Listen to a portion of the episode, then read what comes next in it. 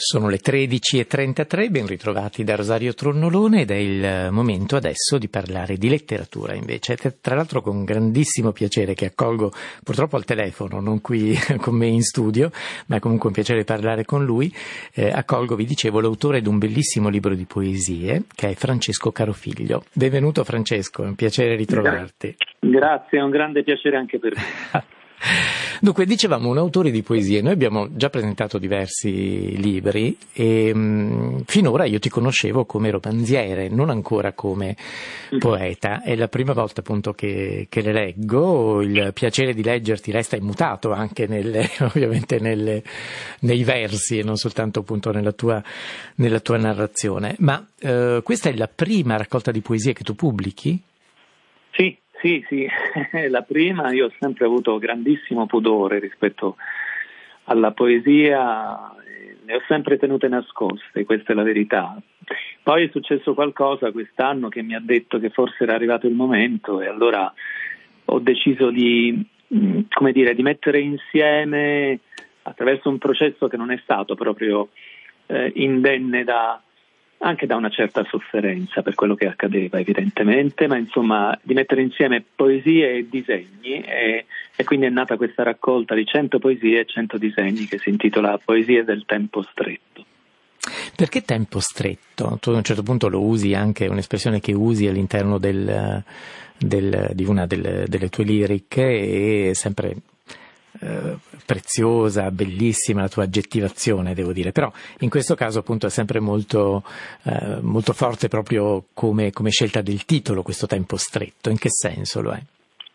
Bah, perché in realtà qui c'è un piccolo cortocircuito assolutamente voluto, evidentemente, tra la dimensione del tempo e dello spazio. Queste eh, poesie sono nate nella loro forma definitiva nel, del, nel primo periodo, diciamo, del, del confinamento, insomma, nei primi mesi di quest'anno. E, e, sono nate in seguito a un ritrovamento, direi del tutto casuale, in quei giorni in cui tutti noi ci siamo dati da fare a mettere ordine nelle nostre case, nelle nostre vite. Io vivo da solo con una gatta che si chiama Ariel e, e, e ho, mettendo in ordine le mie carte, ho ritrovato una cartella che era del tutto dimenticata di poesie. Le ho riprese, le ho eh, con attenzione ricopiate tutte al computer e le ho buttate via tutte subito dopo perché non riconoscevo, non mi riconoscevo dentro quei suoni. Però sono rimaste alcune parole superstiti e intorno a quelle parole sono nate queste nuove poesie, dopo una scrittura veramente per me instancabile ma necessaria, non avrei potuto fare a meno delle parole in quei giorni. E, e tutto però si muoveva dentro lo spazio stretto di un'abitazione, come tutti noi siamo stati costretti a fare, e quindi in quel momento lo spazio stretto e il tempo apparentemente dilatato eh, alla fine hanno coinciso ed è diventato un tempo stretto. Hai parlato di queste poesie buttate, ma in realtà nel corso degli anni sono tante appunto le, le poesie scritte magari su un foglietto o, o anche i disegni, eh, visto che appunto questa, questa raccolta non è solo di versi ma anche di bellissimi disegni che hanno vissuto, sono stati in tua compagnia per poco tempo, perché poi appunto sono stati, sono perduti. Sì, sì, eh, questa è una sorte, la sorte dei miei disegni è una cosa che mi ha accompagnato negli anni. Io ho iniziato a disegnare bambino, ma molto piccolo, a un anno, e non ho mai mm. smesso, insomma, tutti i giorni della mia vita.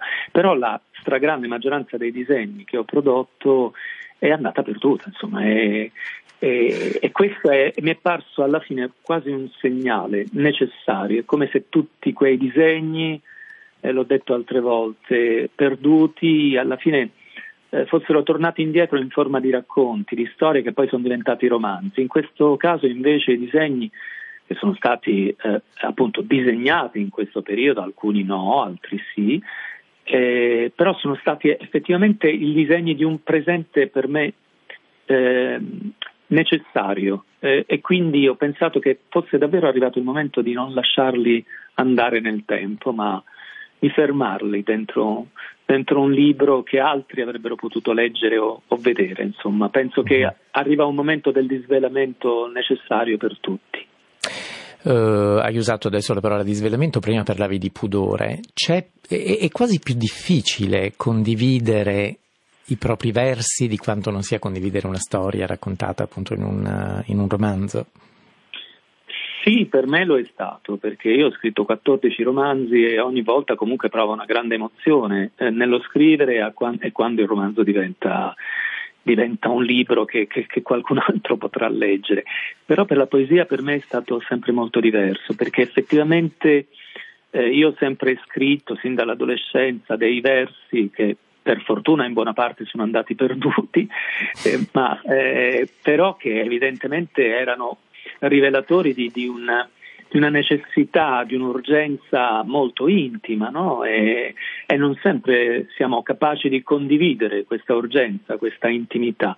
Eh, quello che è accaduto eh, a me come a tutti noi quest'anno mi ha fatto pensare che la mia piccola esperienza e questa urgenza del dire, dello svelarsi potesse somigliare ad altre urgenze, altre necessità di, di essere in questo mondo accidentato in questo periodo, per, per guardarlo, per guardarlo con serietà, con, con, la considerazione giusta, ma per guardare anche a un futuro possibile che ci auguriamo tutti sia molto migliore. Insomma.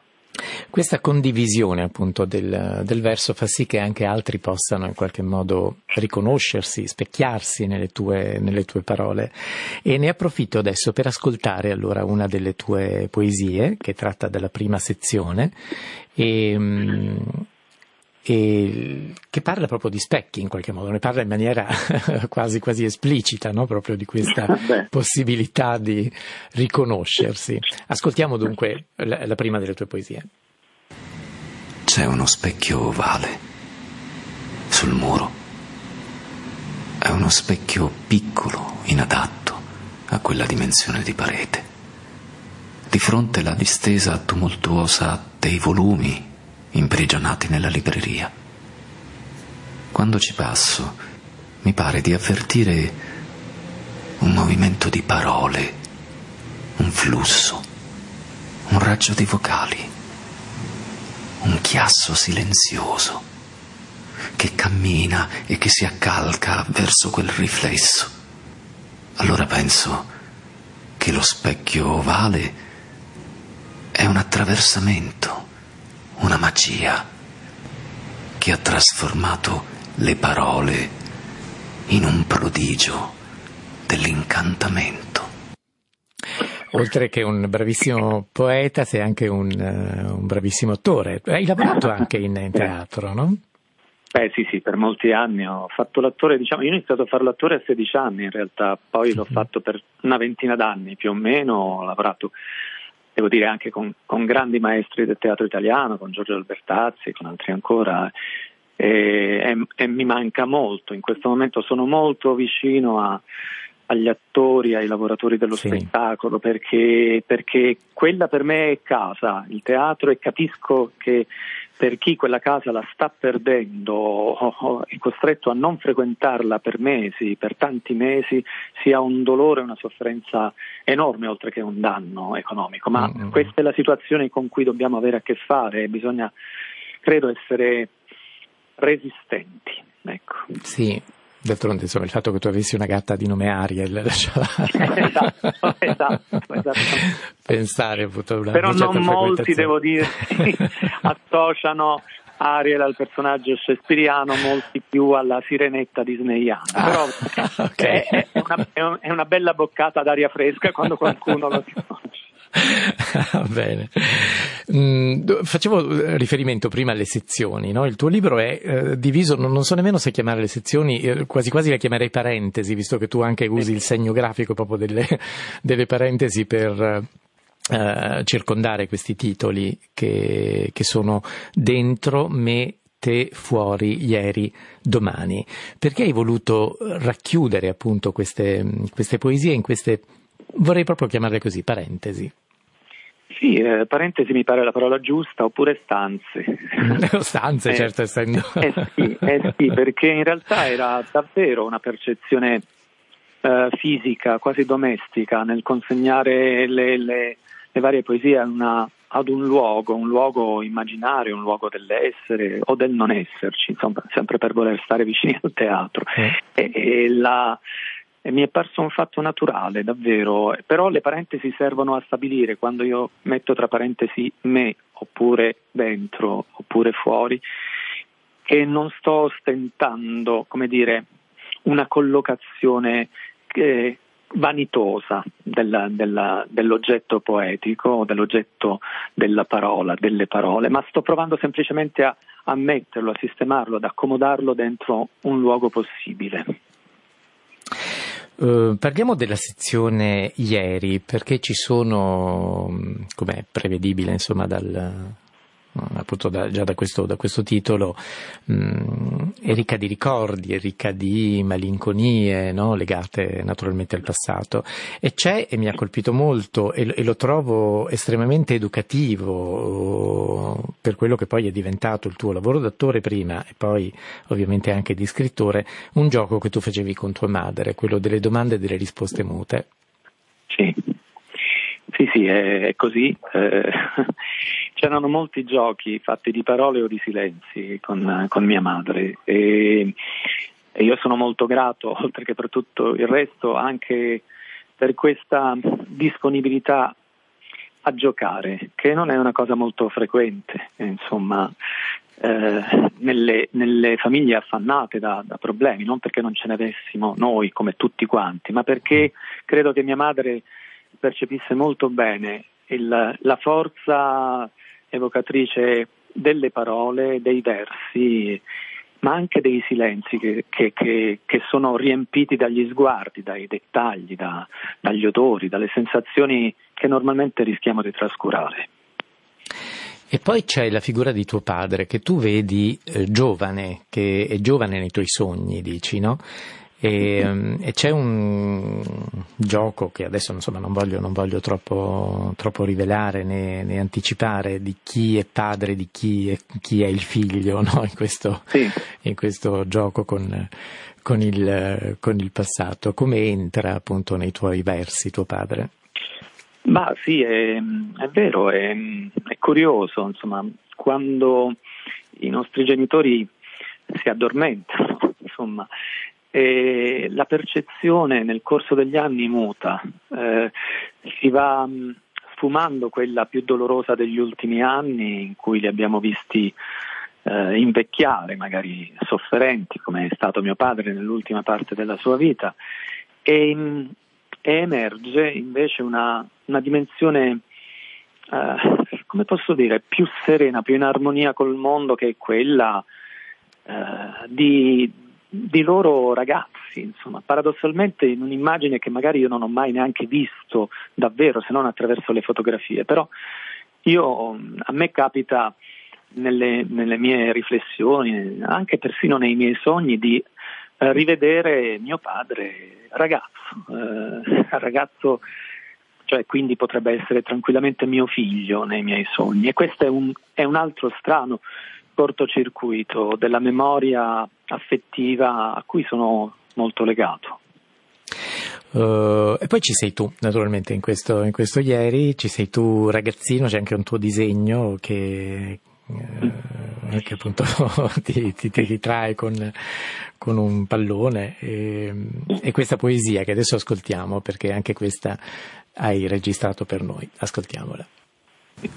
Quando avevo dieci anni mi sembrava che l'orizzonte fossero i racconti, gli occhi di mia madre, le mani di mio padre, le gambe lunghe di Gianrico. D'estate correvamo fino a non avere fiato sulle strade deserte di campagna, nel bosco di cipressi, tra le more. Le mangiavamo sotto il sole, in bicicletta, e non c'era paura, non c'era fretta, c'era soltanto agosto. Le canottiere colorate, i pomeriggi all'ombra, i miei disegni, un libro, un Super Santos, le vite immaginate. Ecco, anche questa è una poesia Bellissima appunto, è Grazie. stupenda quella tua immagine del, no? c'era soltanto agosto, è un, è un momento veramente, veramente molto bello. È difficile ovviamente uh, parlare e commentare le poesie perché le parole più giuste per dire quello che volevi dire le hai usate già nel verso, ovviamente, quindi come Beh, si fa a spiegarlo? Io eh. grande difficoltà e per me, perché poi, ripeto, scatta una forma di difesa del pudore, perché quelle parole sono state distillate nel silenzio no? del, mm. dello studio, delle stanze, e al di là poi del, del gradimento, de, degli esiti finali, corrispondono a una scelta in quel momento definitiva, cioè quella cosa per me in quel momento si poteva dire soltanto in quel modo, certo. con quelle parole lì. E, e questo il, in generale, non parlo di me, il, il grande potere della poesia è, è questo detonatore dell'emozione, delle sensazioni, questa evocazione sempre presente, è una cosa che accade quando si legge la poesia, e parlo per me da lettore, che possiamo rileggere la stessa poesia tantissime volte e non essere stanchi di leggerla. Questa è una, una, è una, una misura, direi, di salvaguardia dell'animo del lettore che a sì. me piace molto.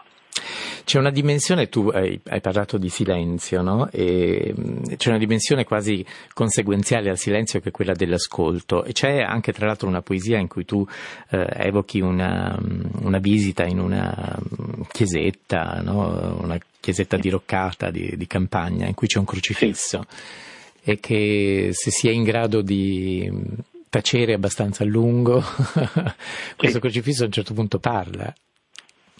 Eh beh, sì, sì, eh, io sono, un, sono alla ricerca costante da, da, sempre di una, come posso dire, di un contatto, sono in, in quella dimensione di chi non è riuscito ancora a scegliere eh, in che modo ascoltare quella voce, eh, però la cerca. E, e, quindi mi capita di entrare spesso nelle, nelle, negli edifici sacri, nelle chiese, in particolare mi piace entrare nelle chiese romaniche perché mi sembra che il contatto sia ancora più diretto perché, perché sono chiese spoglie, nude. Ecco, e quella è una chiesina di campagna in cui c'è un crocifisso di legno, quindi è tutto molto povero e quindi tutto assolutamente in armonia, in armonia rispetto alla, all'immagine che io ho del sacro e, e, quindi io mi aspetto ogni volta che quel crocifisso in qualche modo parli. Mm. Um, il uh, silenzio, il tempo stretto, la solitudine, questo confinamento, tutto, sono tutte condizioni che in qualche modo poi ci portano anche a, um, al ricordo, a ritornare anche ai sentimenti provati, a, ad un amore. A, e, e, e, questo esiste in maniera particolare poi nella, nella parentesi, chiamiamola così, te, no? E, uh, cosa succede quando si riflette appunto su, sui sentimenti provati nel passato?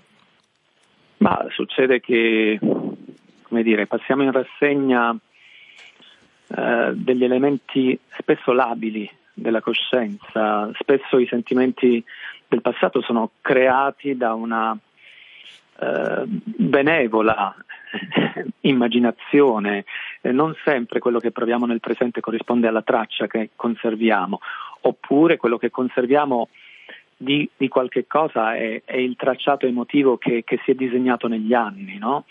Eh, quindi io non so mai bene quando penso al passato, ai sentimenti per le persone che ho incontrato, se, se, se appunto, come dico da qualche parte, se, se, era vero oppure se era sognato, insomma. Mm. E, ed è una cosa che somiglia a volte anche a una piccola condanna, ma insomma eh, bisogna tenersela, bisogna tenersela insieme anche ai pensieri belli, intendiamoci.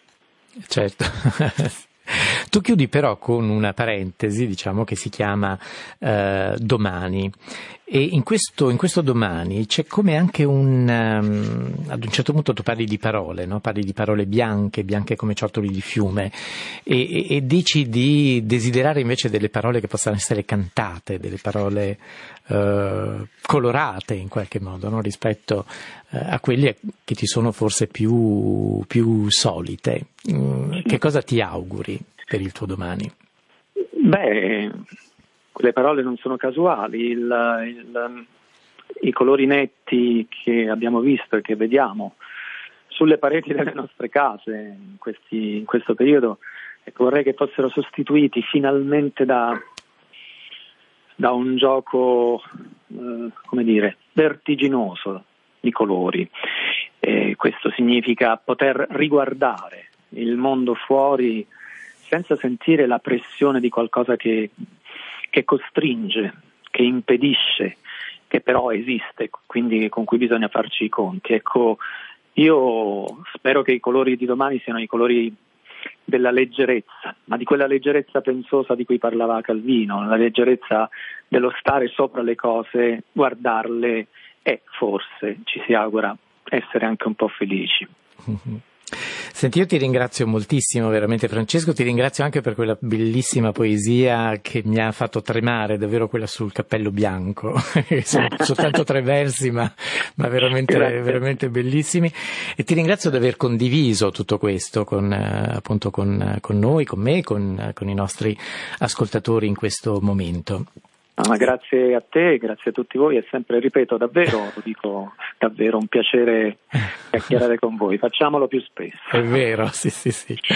E, e ci lasciamo, io eh, vorrei ascoltare una poesia, una vera e propria poesia di un grandissimo autore che è Jacques Brel e spero che appunto ti piaccia, è, un, certo. è una canzone più che famosa naturalmente, Ne me quitte pas. In qualche modo non ci lasciamo, appunto attraverso il libro si continua, no? un dialogo. Grazie. Grazie, grazie, a presto.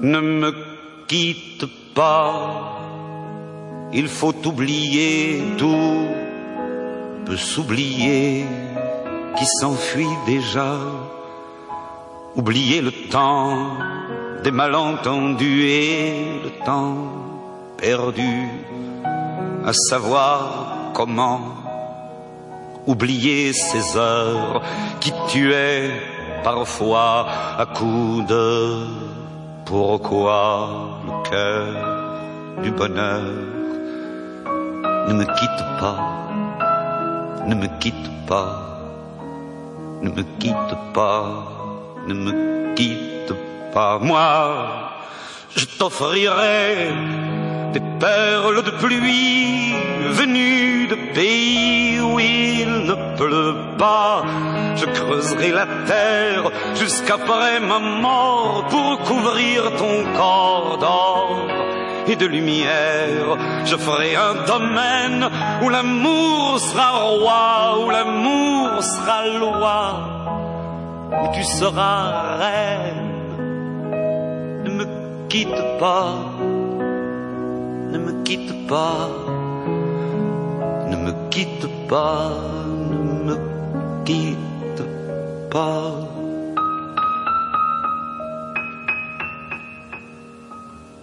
Ne me quitte pas, je t'inventerai des mots insensés que tu comprendras. Je te parlerai de ces amants-là qui ont vu deux fois leur cœur s'embraser. Je te raconterai l'histoire de ce roi mort, de n'avoir pas pu te rencontrer.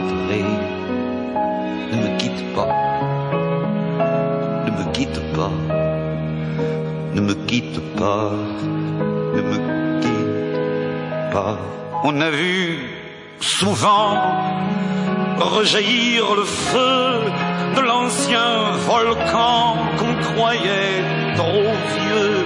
Il est, paraît-il, des terres brûlées donnant plus de blé qu'un meilleur avril. Et qu'on vient le soir pour qu'un ciel flamboie, le rouge et le noir ne s'épousent-ils pas Ne me quitte pas ne me quitte pas, ne me quitte pas, ne me quitte pas.